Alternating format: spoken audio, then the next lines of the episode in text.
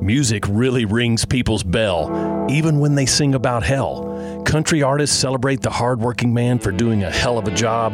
Rock groups are screaming about partying and raising hell. And a hell yes in any genre makes everything seem so cool. Satan's greatest deception is convincing the world that he doesn't exist and that hell is just an expression that you don't have to take seriously. But hell is not something to be celebrated, it's somewhere to be incarcerated. Jesus said that hell was created for the devil and his demons. The free will of man demands police and prisons in this life, and the same is true with God's will in the afterlife. Hell, yes, it's real, otherwise, Jesus wouldn't have been nailed to a cross to take our death penalty so that we could be pardoned. God so loved the world that he gave Jesus as the only one who can unring your bell so your sin doesn't take you to hell. I'm Pastor Heath from Woodland. Think about it.